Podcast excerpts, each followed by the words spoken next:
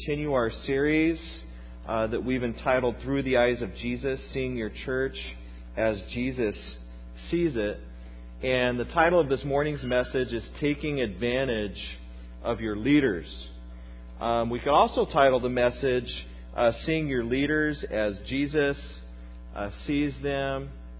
Um, taking advantage of your leaders, taking advantage of your pastors, your care group leaders, uh, your elders. That's the basic uh, concept this morning. And the result, this message is really a result of a number of conversations amongst our staff.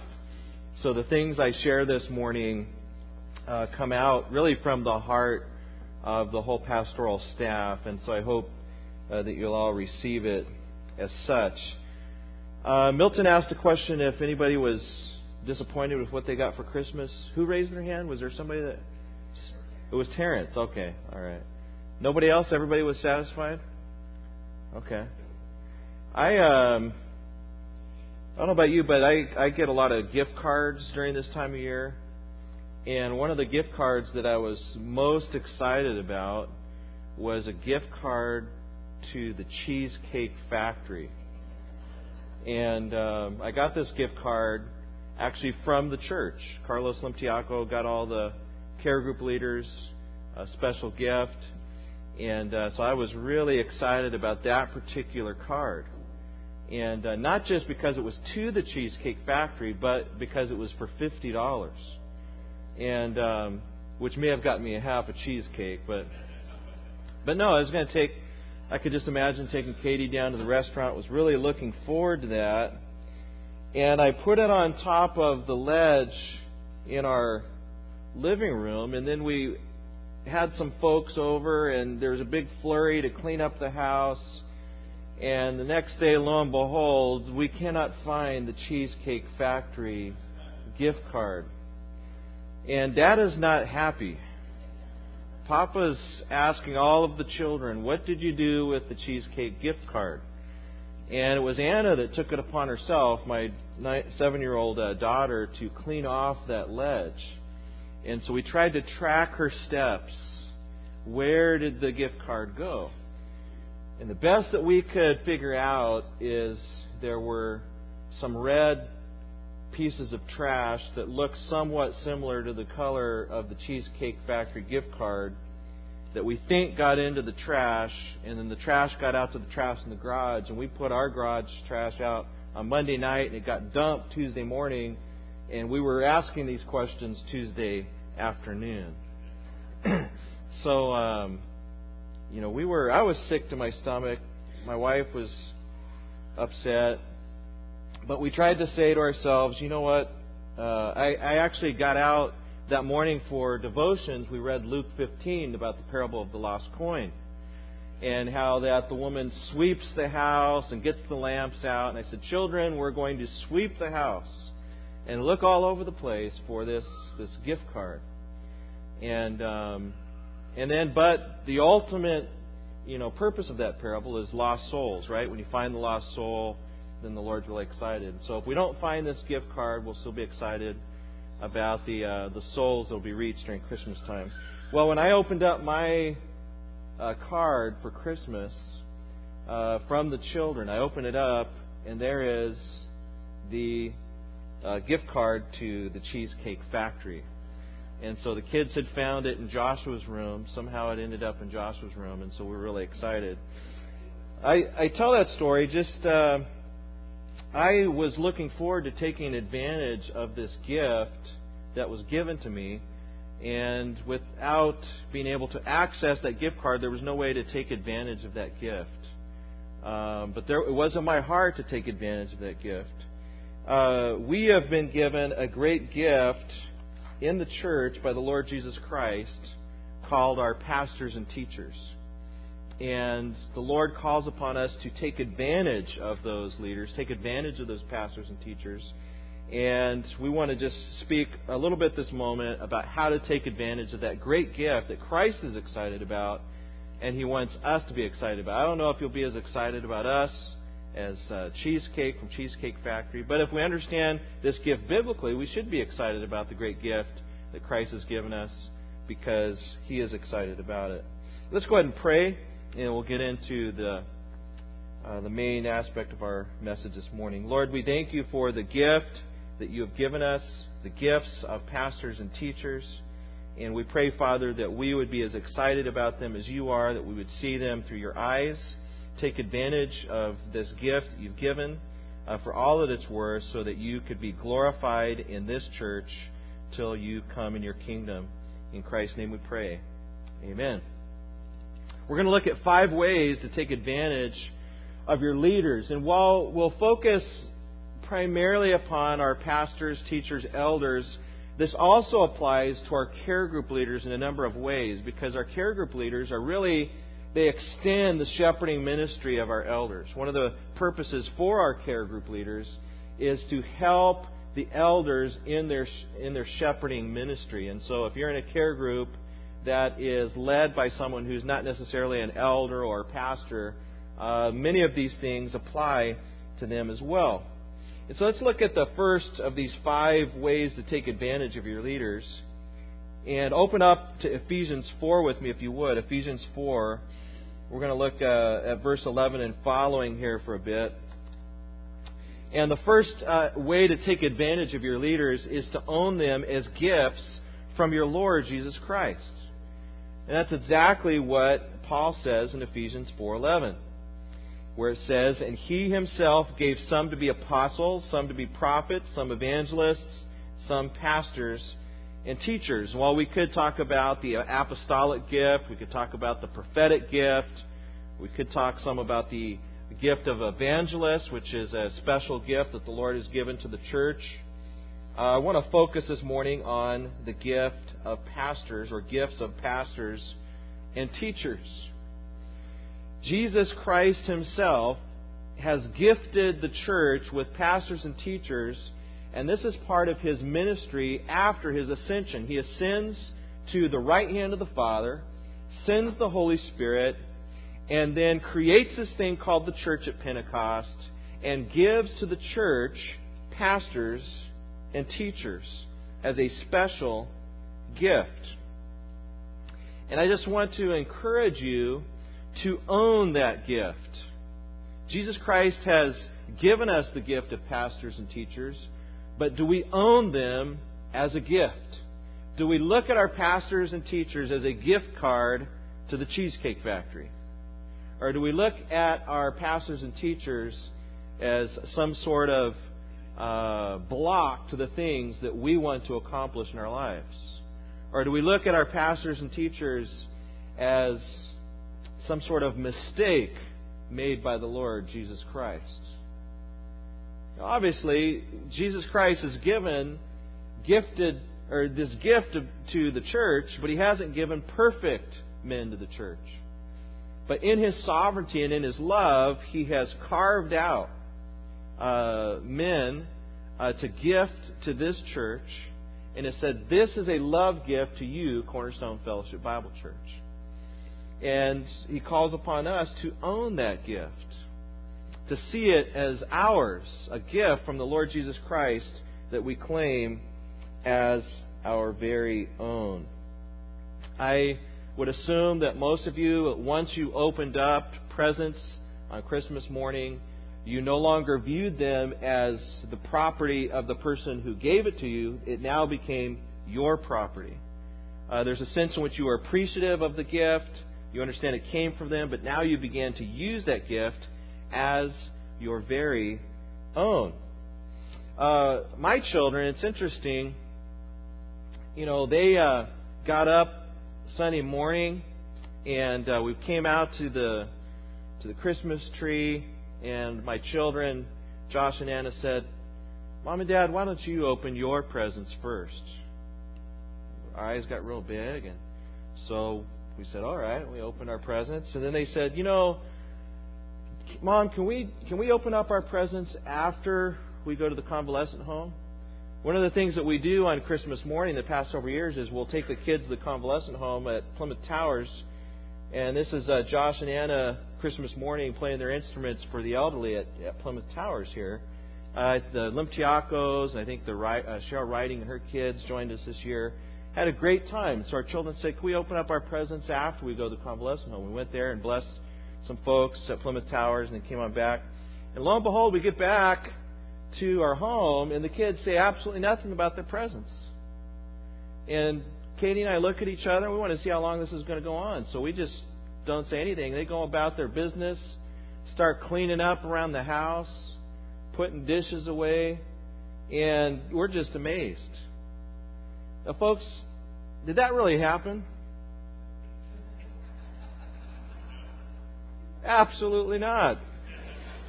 Well, we did go to the convalescent home, but as soon as the kids get out of bed, they're ready. They're ready to go. We stop, have a little devotion time, and then they're rip and roaring and having a good time. It's appropriate for children to be excited about their gifts, right? It's appropriate for anybody to be excited about a gift that's given to them.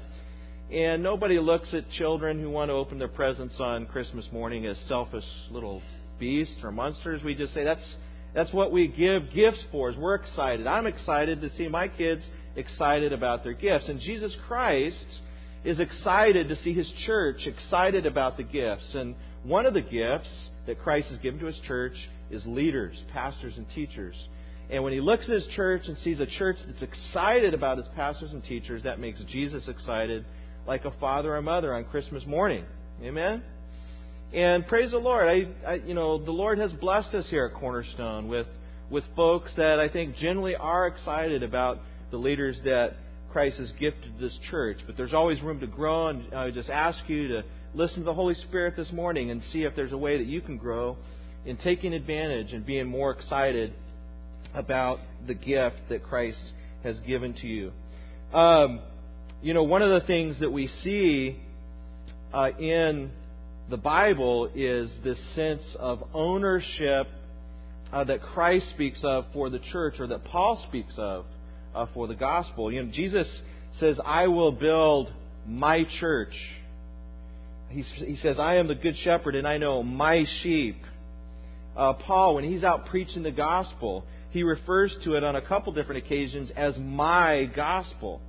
Why, do, why, do, why does Christ speak of his church? Why is, why is Paul speaking of my gospel? Why is there sense, this sense of ownership that we see in the pages of Scripture? I think there's a, a sense in which Christ is excited about the church and he owns the church. Paul's excited about the gospel and he owns the gospel. And I think the Lord would call us to be excited about this church and its leaders and own those leaders. It's not just that pastor, it's my pastor. It's not just that church, it's my church. We should speak about this church the way we speak about our favorite sports teams. You know, in this off season, I'm an Angel fan, and when I talk to other Angel fans, we don't say the Angels did this, the Angels did that. What you hear is we lost Lackey to the Red Sox, right? Or you hear uh, Charger fans say we beat the Titans Christmas Day, things like that. Or you hear other fans say we lost to the Raiders last week, right? The Bronco fans. It's always in this sense of we and our and my. And I personally, I'm so encouraged whenever I'm talking to brothers and sisters and they speak of their local church that way. They talk about my local church. Or even when we're talking about problems. I love it when I'm talking to brothers and sisters and and they say, you know, we've really got to we've got to do something about this need to reach out to the poor. And, and they're and they're talking about it in we terms. I want to encourage you to do that. Um, it can be somewhat disconcerting for us as leaders when you hear people come and they say, you know, the church really needs to, and that's the way they phrase it. Now, I, I don't want to pick on you. I, I've used that kind of terminology, but but what does that say about our heart as far as our ownership of this body? Do we just see this as that church that those guys run and I attend? Or is this our church? Is that my senior pastor? Are these our elders? Is this my care group leader in my care group? So we, we need to own these gifts as from the Lord Jesus Christ. That's the first way I would challenge you this morning to take advantage of your leaders. A second way to take advantage of your leaders, your pastors, and teachers is to be equipped by them. And when you're equipped by them, it's not just so that you can be equipped, it's so that you can join them in their labor. That's exactly what it says in the next verse, Ephesians 4:12. Uh, Jesus has given these gifts to the church. Why? For the equipping of the saints. He's given Pastor Milton and Alvin and Pastor Kumi and uh, Mike and Carlos and the other Carlos and all these guys, Kevin and Bill. He's given these guys to the church for the equipping of the saints for the work of the ministry. So that you guys could be equipped to go out and do work for Christ. For the edifying, so that the body would be built up. And then in verse 16, he says, uh, From whom the whole body, joined and knit together by what every joint supplies, according to the effective working by which every part does its share causing growth of the body for the edifying of itself in love. And so, one of the ways that you can take advantage of your leaders is to just be equipped by them. Be in the places where the equipping is going on. And obviously, you're here. So this is what, this is one of the main places where we're doing the equipping is in the pulpit ministry. And at Cornerstone, we make a big deal about the pulpit ministry on Sunday morning. And so you know, be here on Sunday mornings.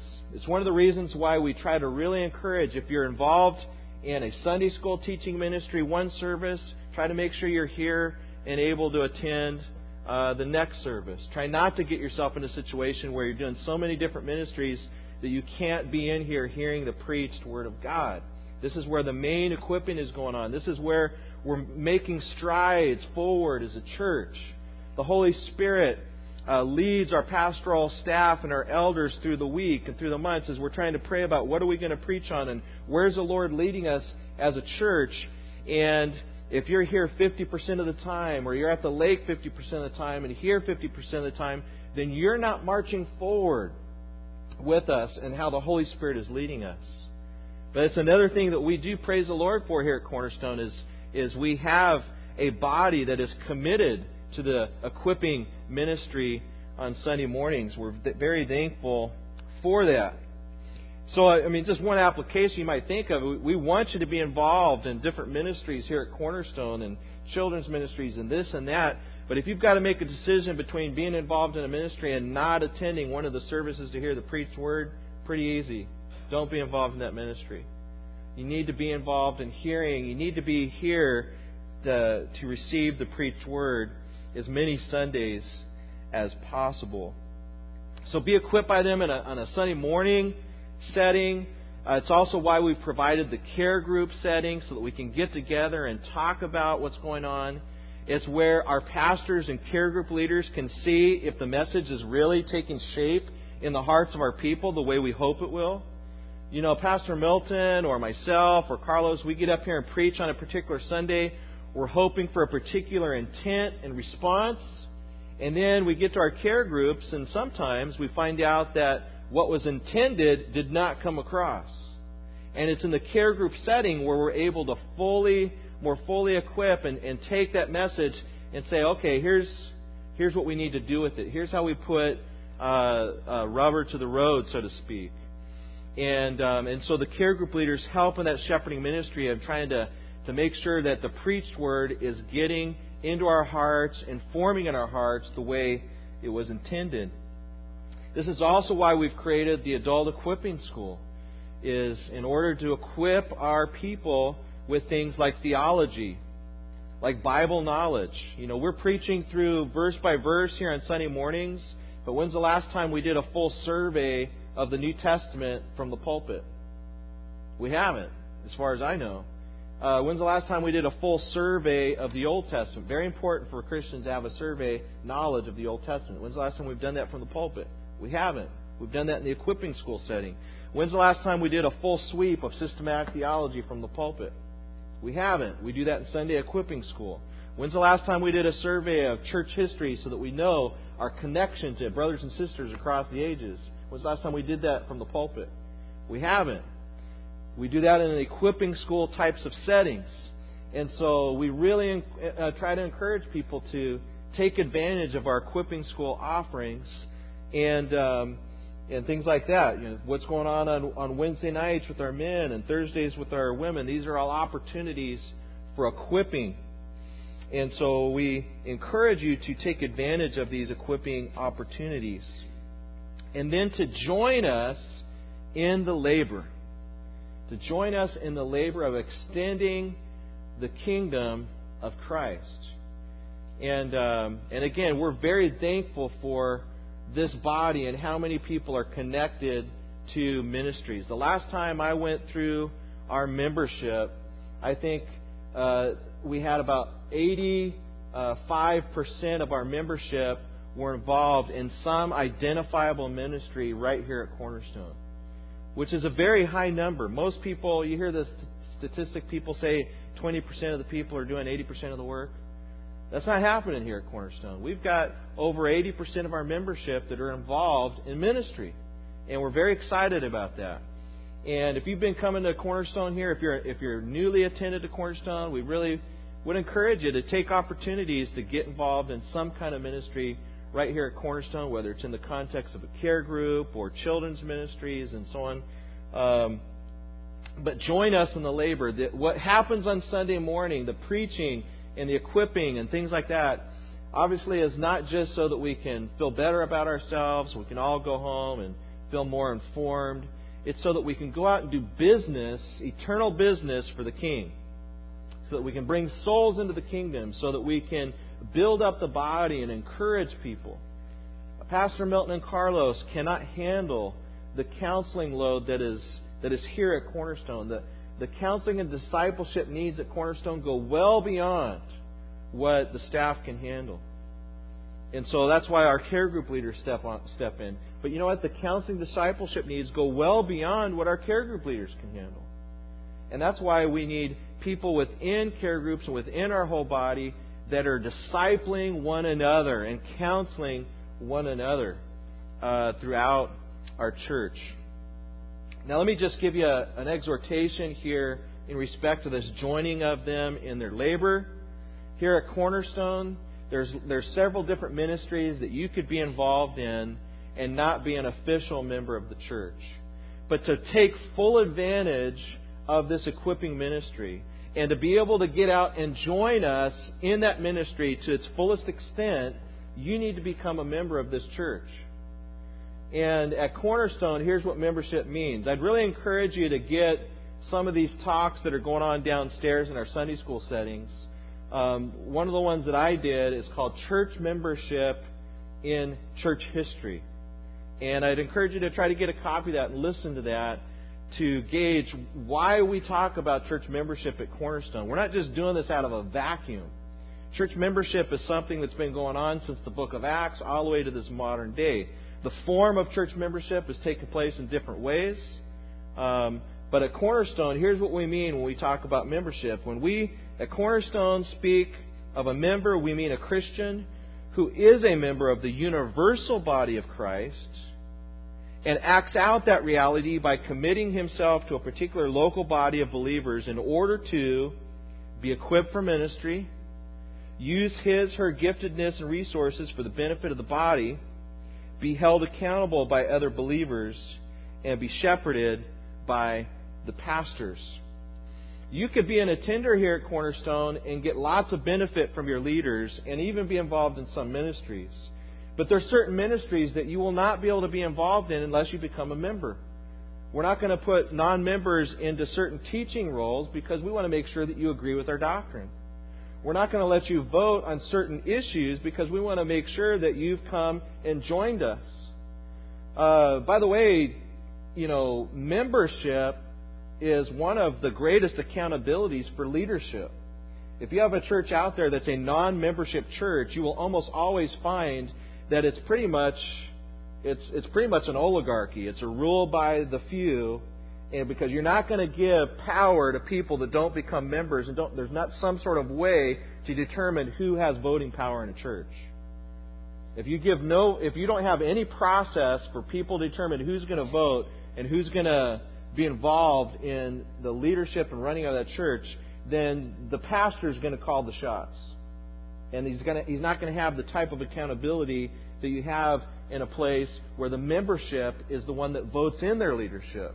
Does that make sense? And what we're talking about here is, is form issues. You know, in the, let me just do a little quick church history lesson here. Back in the first three centuries of the church, you, the type of church membership we have is voluntary church membership. Basically, people they believe in the Lord Jesus Christ. Let's say let's talk about the first 50 years. Believe in the Lord Jesus Christ.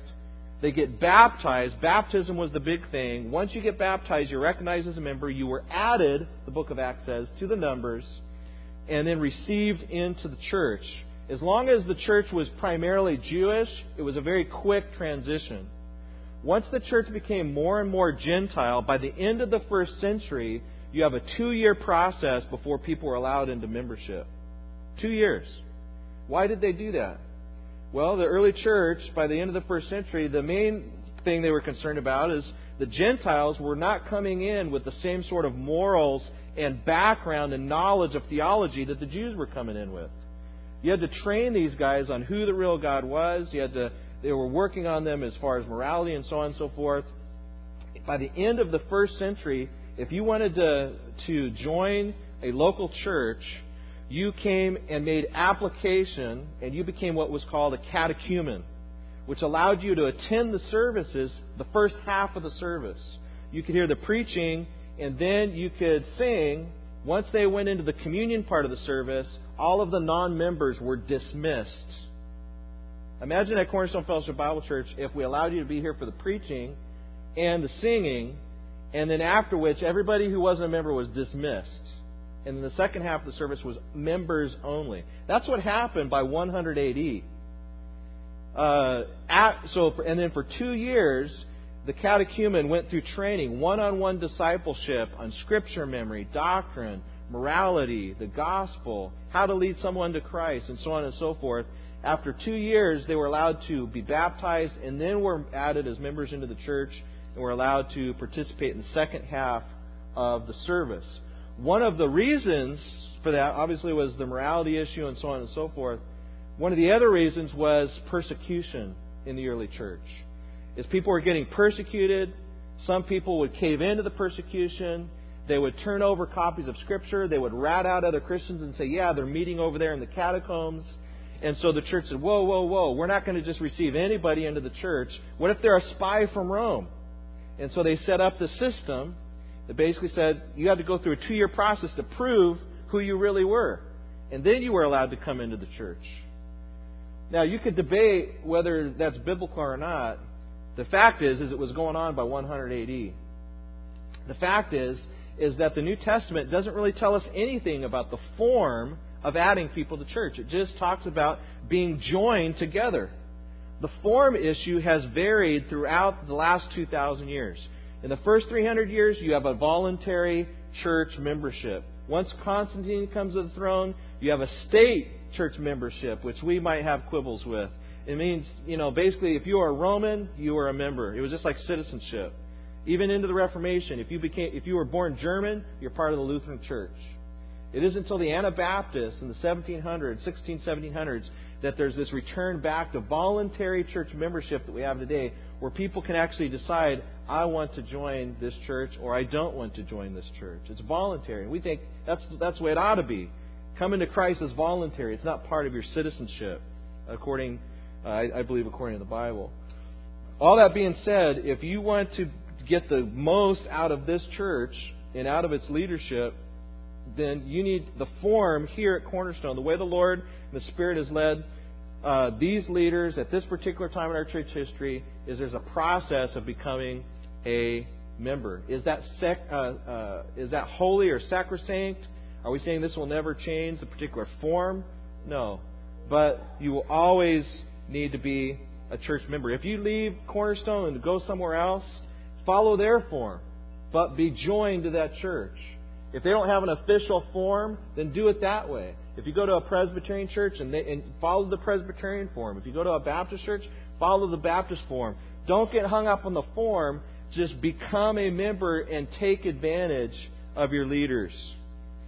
Um, anyway, get that message if you can on the history of membership in church history. Let's talk about a third uh, way to take advantage of your leaders, and that is submit yourself to their shepherding ministry.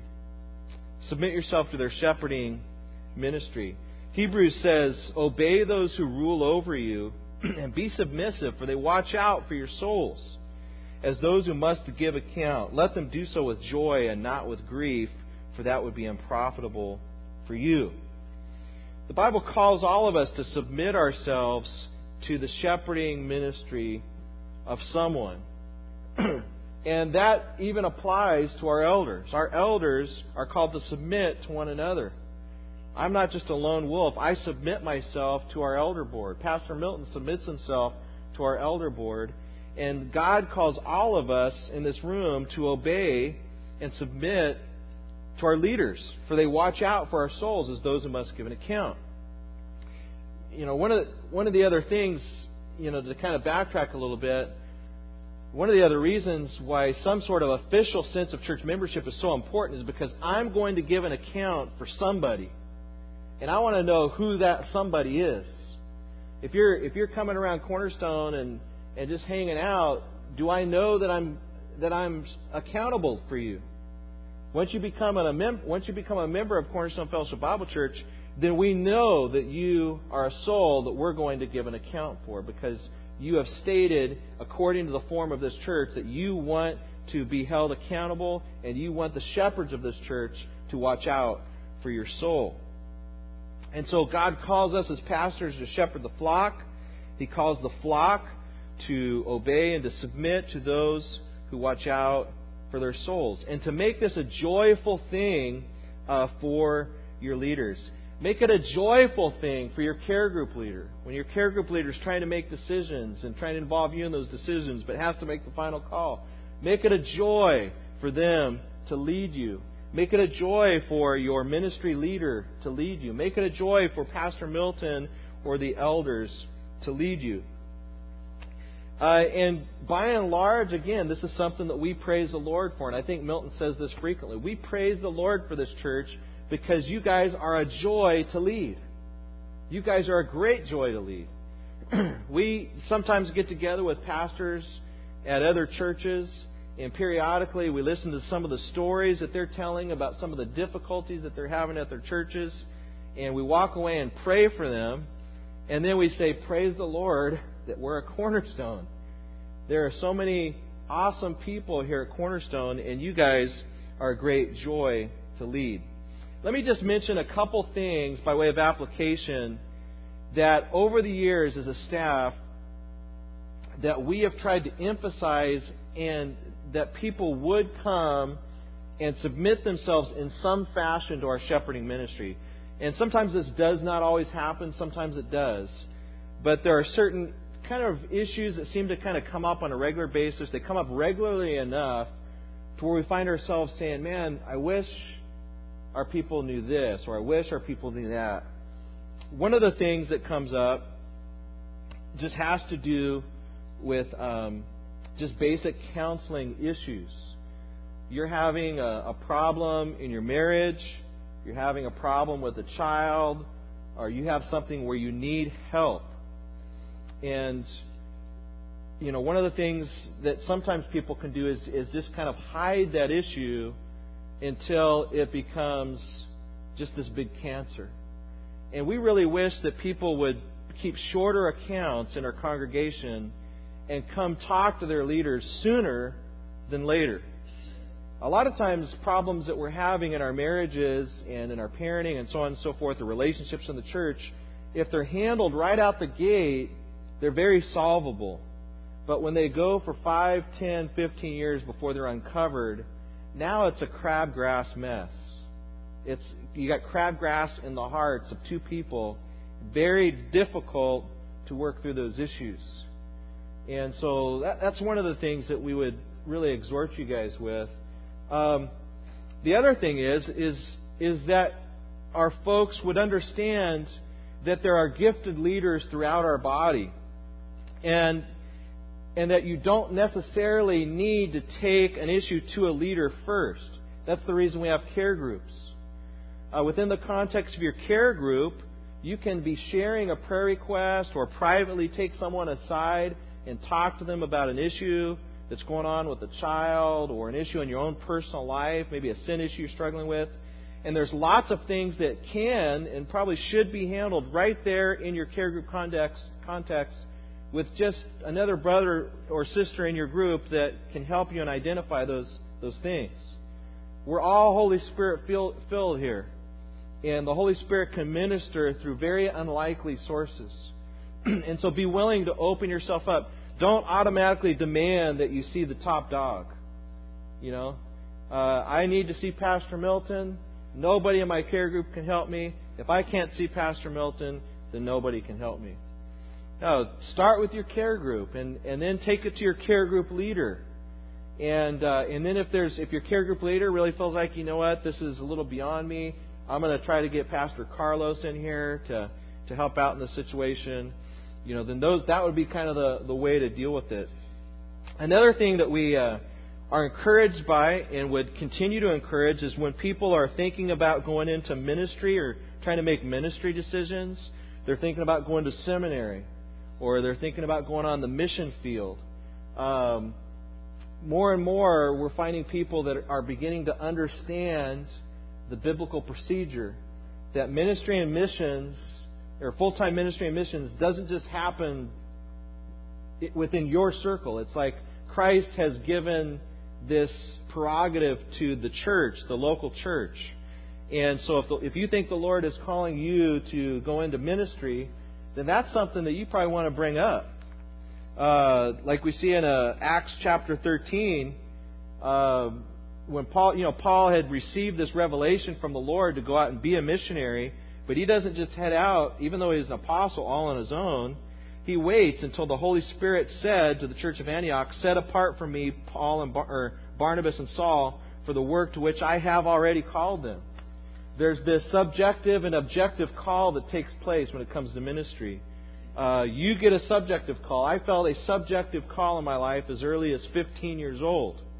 But I didn't get the objective call until Cornerstone laid their hands on me right here in this church back in 1996 and sent me off to seminary. And then brought me back in 1998 to be a pastor of Cornerstone Fellowship Bible Church. I could have had this subjective call all I wanted. But until you recognized that I was called, until our pastors and elders recognized that I was called to be a pastor at this church, I needed to go get trained it would not have happened. And so you've got an objective, you've got a subjective call, and, and we're very blessed that we've got uh, folks in our church right now. We've got Vince Green that we're we're preparing to send to the Philippines, and we've recognized the call on his life and Kim's life. We've got other men that are beginning to train and go to seminary, and we're seeing gifts that are rising up. And so, if you believe that the Lord is, is perhaps calling you, let us know, and let us know early so that we can put you in situations to give you the type of training and testing uh, to see whether you're called and, to, and let the body view you and see whether your gifts are actually ministering uh, to the whole body. So there's those types of things. Theological issues. Uh, you're hearing something in the, sermon, in the sermon and you're not sure exactly what Pastor Milton means, or you think you're not sure that you agree with that you know, please make that part of the community discussion. Um, you know, you know, don't make a, you know, don't come to your care group and just make a big stink in public. You know, just to be, uh, you know, just just to uh, be argumentative. But if you've got a question, ask a question in your care group. Go to your care group leader and say, Hey, what did Pastor Milton mean by this? And if they don't know, send an email to Pastor Milton or me and say, What did you mean by this? And and, and carry on this discussion uh, in a public setting and give us the opportunity to dialogue with you about issues of theology. Don't just assume what you think we know. Um, let's talk about it. And then, lastly, one of the things that we uh, are encouraged by and, and we want to continue to exhort you with is just when you're making major life decisions, is that you would submit those decisions, at least for counsel, to those in your in your care group and care group leaders and maybe even pastors. Um, you know, the Bible says that one finds wisdom in the multitude of counselors. and you know, major life decisions like um, you know, we're thinking about picking up and moving out of the Inland Empire across the country to another place. Uh, that's a major life decision. Have you thought about things like, is there a good local church there? Have you thought about how this is going to affect the rest of the body? Um, we're always encouraged when people would come to us or their care group leader and say, Hey, I'm praying about moving and doing this kind of stuff. Would you pray for me? And could I get your counsel? And not that somehow the elder board's going to give you some sort of ex cathedra revelation from God that says, boom, here's what you ought to do. But that you include your pastors in your counseling in these kind of major decisions. Um, you know, so things like moving or things like, uh, you know, for me personally, I, I, I uh, would really love it if if uh, if we had some sort of forum um, for our young people as they're trying to select colleges. Sometimes I hear about certain colleges that our young people are entertaining, and um, you know, I uh, and I, I know about those colleges from a theological viewpoint. You know, as as a as a person who has a degree, a master's degree in theology, who has interacted with people from lots of different schools all over the country, I have a little bit of knowledge about where certain schools land theologically. And um, and I'm always really encouraged when someone comes to me and says, "Hey, I'm thinking about this school or that school. Could I get your input?" Um, so going to people in the church or leaders in the church, Pastor Milton, and saying, "We're thinking about this seminary, thinking about this Bible school. Do you have any ideas?" And and sometimes because we're doing so much study in in somewhat academic circles, we're aware of things that you know the average person may not be aware of pertaining to certain schools. um, and even in their in the brochures that are put out there by Christian schools, they don't tell their donors, they don't tell everybody out there that are making donations to their institution that they no longer believe in inerrancy. Uh, they don't say that they've hired a, an Eastern Orthodox professor. Uh, they don't say that we no longer ascribe to the traditional view of justification by faith alone. Um, but when you're reading journal articles about these institutions, you find out this stuff. So um, those are some other items that we'd encourage people to just seek counsel on as you're making decisions about places to study. Many things else that we could say. Let me just finish with the last couple items here. A fourth way to uh, take advantage of your leaders is to pray for them and seek their prayers. Pray for your leaders um, Paul says in a number of different places, pray for us.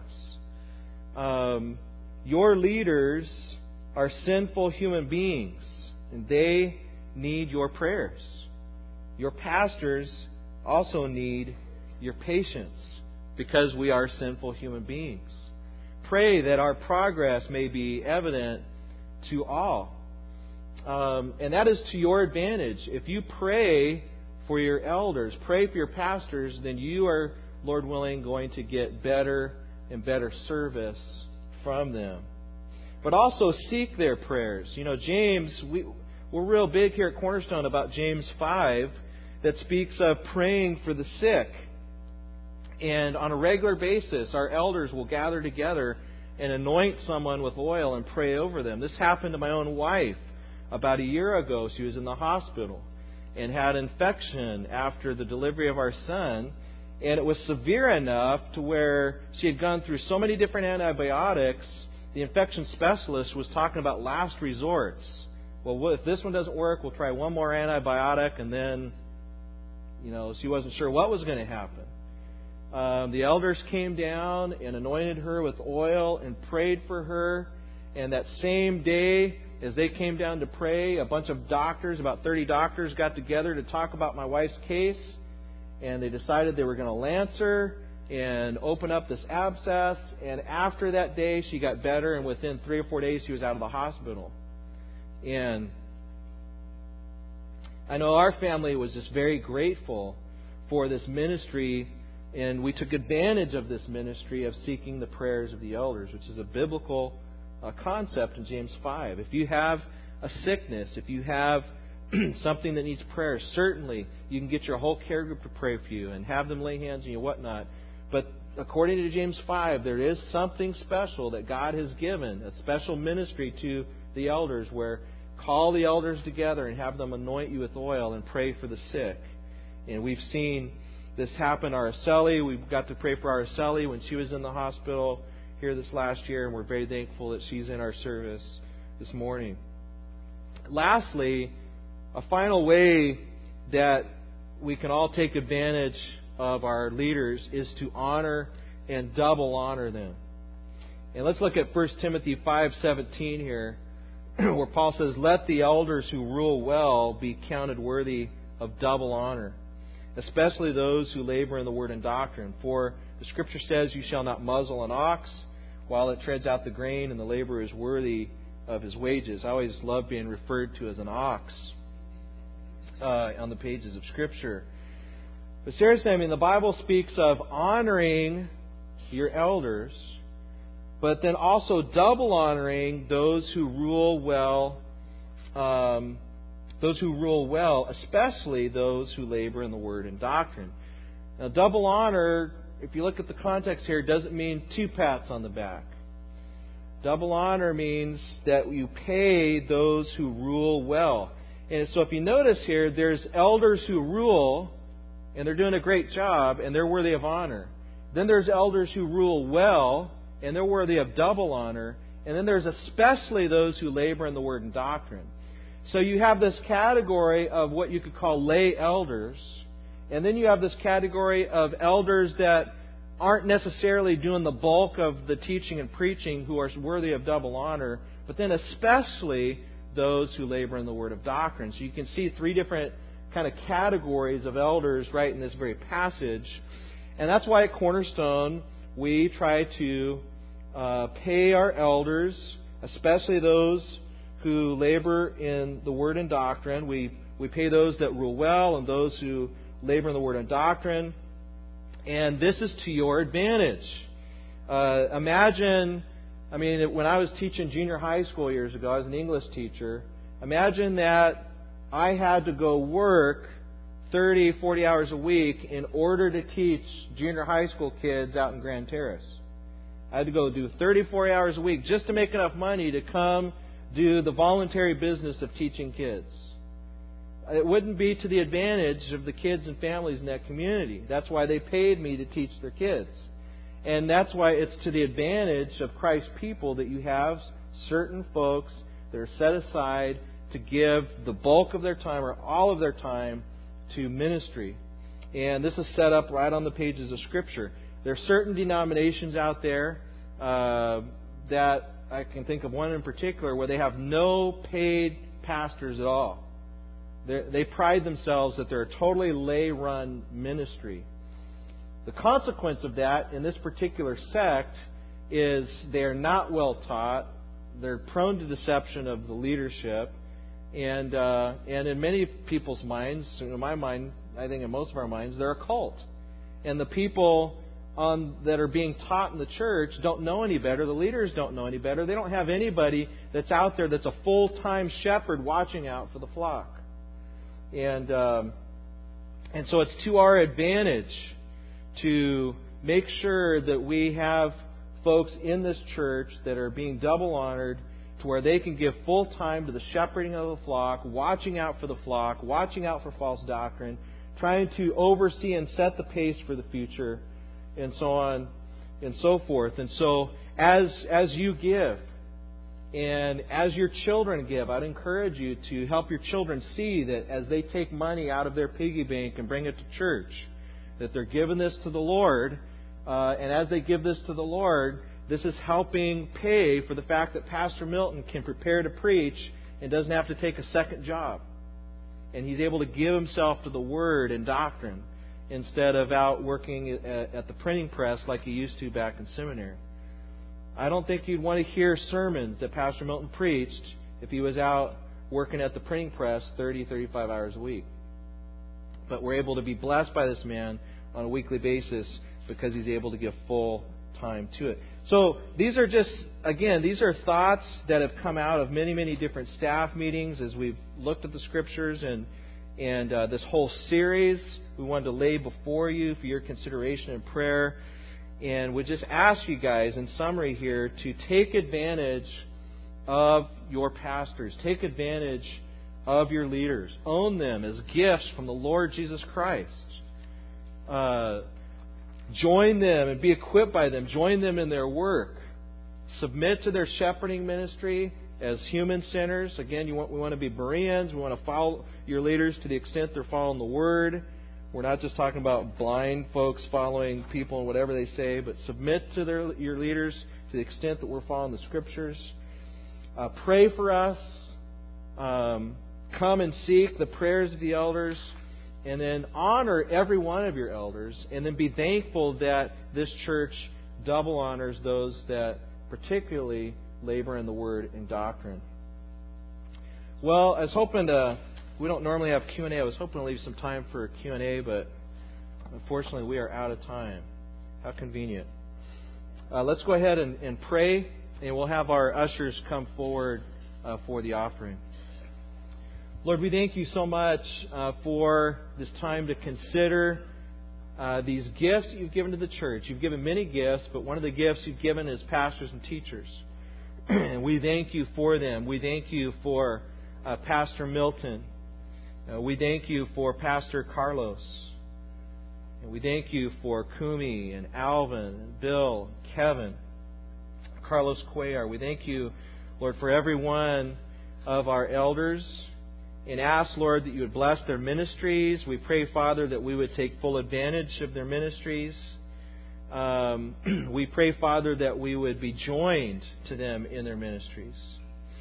Um, we pray, Father, that you would raise up more uh, leaders and elders in our church. We are going to need uh, more pastor teachers, more care group leaders.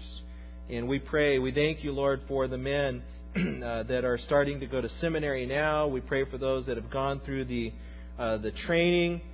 Uh, we thank you, Lord, for those care group leaders that are also uh, working with assistants. We just pray, Father, that you'd raise up more and more leadership for your glory and for the extension of your kingdom. Receive this offering now, we pray in Christ's name. Amen.